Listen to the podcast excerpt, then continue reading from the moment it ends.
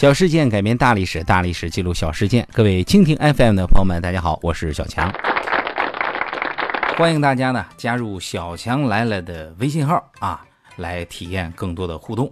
您在微信当中直接输入“小强来了”粉丝团的首字母 xqllfst 就可以了。在这个民国历史上啊，北洋军绝对是个奇葩的存在啊！你比如说这个王世贞，可以很骄傲的说。他们都叫我北洋龙，段祺瑞也能很骄傲地说，他们都叫我北洋虎。冯国璋就不行了，只能愤愤地说，我操，他们都叫我北洋狗。但是啊，还有比这个冯国璋更可怜的，那就是曹锟，因为别人就叫他大傻子。接下来几期啊，咱们就讲讲这个大傻子的事儿啊。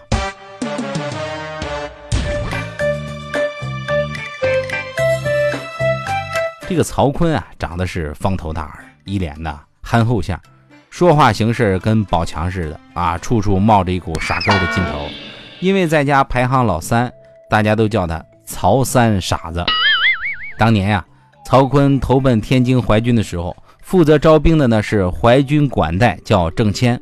这个郑谦一看曹锟呐，这小子方头大耳，挺实在，靠得住，正好缺个儿子，要不你过来呀，给我当个女婿吧。当时曹锟也感觉这天上掉馅饼了，不但顺利进了军队，还捞了个媳妇儿和老丈人啊！你说这运气上哪说理去？虽然这个曹锟没什么背景，但是老丈人有背景是吧？淮军又是李鸿章的嫡系，所以老丈人办事也利索。在郑谦的努力下，资质平平、文化水平不高的曹锟，硬是被推荐去北洋武备学堂深造，和段祺瑞、冯国璋啊、王世贞就成了同学。不但呢混了一个王牌毕业证啊，更是建立了顶级朋友圈，没事就在微信上刷存在感。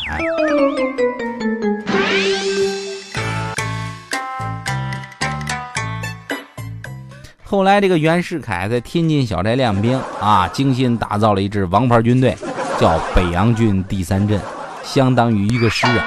这支军队武装最好，人员最牛，打架最猛。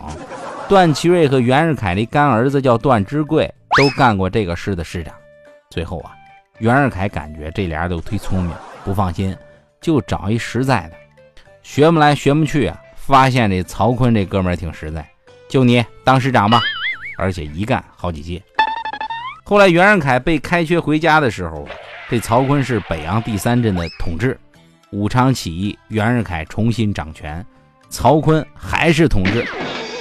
袁世凯当了大总统，曹锟那还是统治啊。袁世凯后来当皇上了，再后来这个皇上失败了，悲催的曹锟一动没动，一直就是第三师的师长。不过呀，这个过了没多久，这个袁世凯一倒，曹锟啊开始爆发了。至于是怎么爆发的，咱们下期再讲。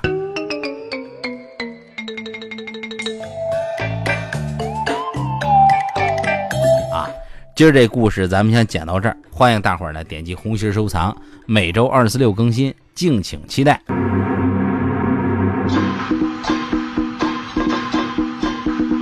亲爱的朋友们，大家好，我是小强，感谢大家对小强来了长久以来的支持和关注和喜欢和欣赏和点赞。最近呢，鄙人出了一本小册子啊，简称一本小书，名字就叫做《小强来了》。这本图书呢，更多的是希望带给大家欢乐，和大家共同来探讨喜剧，和大家一起来回忆那些年我们曾经共同拥有过的记忆。在当当网搜索“小强来了”即可。感谢各位，么么哒。